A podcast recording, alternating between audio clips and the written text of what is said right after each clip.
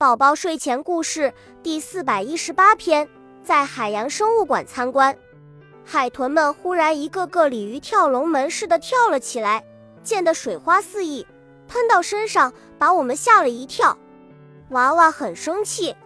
过了一会儿，他竟然义愤填膺的国庆小故事拉着我说：“妈妈，那是个坏蛋，净做坏事儿。你看坏的，不说一下就蹦盖儿。”你看，把我们身上弄得，他这样可不对。我哭笑不得。孩儿呀，他是在尽力讨大家喜欢，因为每天练的就是这个。那算了，原谅他，我让他入队当队员。国庆小故事。